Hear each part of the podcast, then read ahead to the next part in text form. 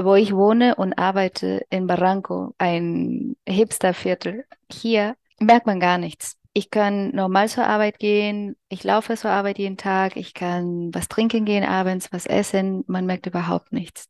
Dies ändert sich aber, wenn Christina die Viertel besucht, wo die Proteste stattfinden. Wenn ich zum Zentrum der Altstadt gehe, sieht man, dass alle historische Gebäude, alle Hotels von einem Polizeizaun umrahmt sind. Komplett. Man sieht die ganze Zeit die Polizei auf der Straße mit Schildern, mit diesen Stöcken zum Schlagen. Du siehst, wo Tränengas beworfen wurde am Abend davor gegen den Menschen, die demonstrieren. Seit über einem Monat protestieren die Menschen in Peru. Die Bilanz ist dabei verheerend. Über 50 Todesopfer gab es seither, Dutzende wurden verletzt. Entstanden sind diese Proteste im Süden des Landes. Es wurde versucht, diese brutal niederzuschlagen, erklärt Christina.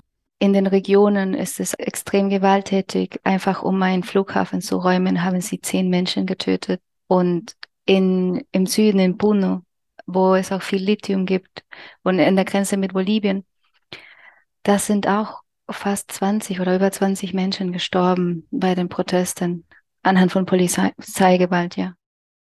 Die Kluft zwischen Arm und Reich in Peru ist immens, besonders zwischen der Stadtbevölkerung und den Menschen auf dem Land. Die aktuellen Proteste werden dann auch angetrieben von der verarmten Landbevölkerung und den indigenen Gemeinschaften.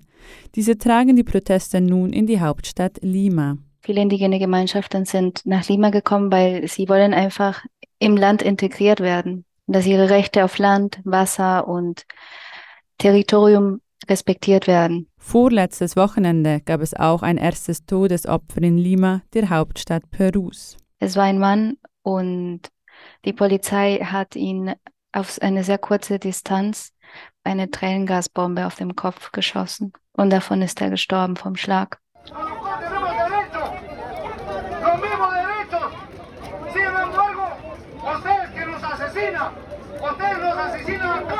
Usted que los asesina. Sie ermorden sie, ruft ein Redner bei den Demonstrationen. Diese Botschaft richtet sich an die neue Präsidentin Dina Boluarte. Die Protesten sind sehr unterschiedlich. Es gibt auch keine klare Führungspersönlichkeit in den Protesten und keine klare Botschaft von den Protesten, abgesehen, dass Dina Boluarte ja kündigen soll. Die Präsidentin Dina Boluarte soll kündigen, sich vom Amt zurückziehen und Neuwahlen ausrufen. Das ist die Hauptforderung der Proteste. Boluarte ist aber noch jung im Amt. Sie wurde Präsidentin, nachdem ihr Vorgänger Pedro Castillo Anfang Dezember durch den Kongress des Amtes enthoben wurde. Der linksgerichtete Castillo wollte aber an der Macht bleiben und versuchte, kurzerhand den Kongress aufzulösen.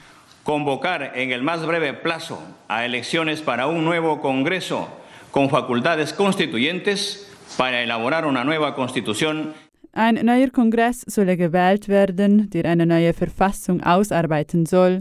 Dies fordert Castillo in einer Rede Anfang Dezember. Diese Forderung kam beim amtierenden Kongress nicht gut an.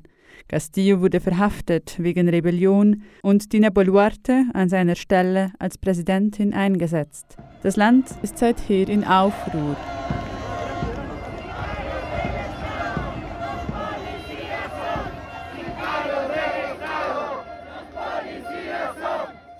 Die Mehrheit der PeruanerInnen betrachten Boluartes Präsidentschaft als illegitim. Boluarte wird als Marionette gesehen, einerseits von der wohlhabenden Wirtschaftselite, andererseits vom rechtskonservativen Kongress. Die Bevölkerung mag den Kongress nicht. Es ist ein antidemokratischer Kongress, der auch sehr rassistisch ist und rassistisch gegen Castillo gehandelt hat, der aber auch kein fähiger Präsident war. Deswegen ist die Forderung nach Neuwahlen laut.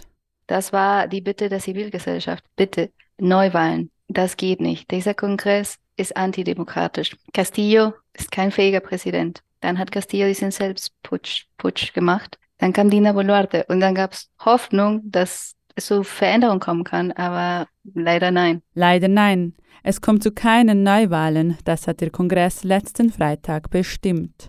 Boluarte bleibt also vorerst im Amt, macht aber mit ihrem Umgang mit den Protesten kein gutes Bild. Ich finde, sie ist auch keine demokratische Figur. Obwohl sie laut der Verfassung als Präsidentin im Amt treten sollte, das war alles verfassungskonform. Aber was seitdem passiert ist, wie sie gegen der Bevölkerung vorgegangen ist, die ganze Repression, ist für mich nicht demokratisch und kann nicht vertreten werden als eine legitime Regierung. Deswegen haben letzten Samstag erneut Tausende in der Hauptstadt Lima demonstriert. Die indigene Gemeinschaft der Aymara hat indes angekündigt, Proteste und Straßenblockaden im Süden des Landes so lange weiterzuziehen, bis Boluarte zurücktritt.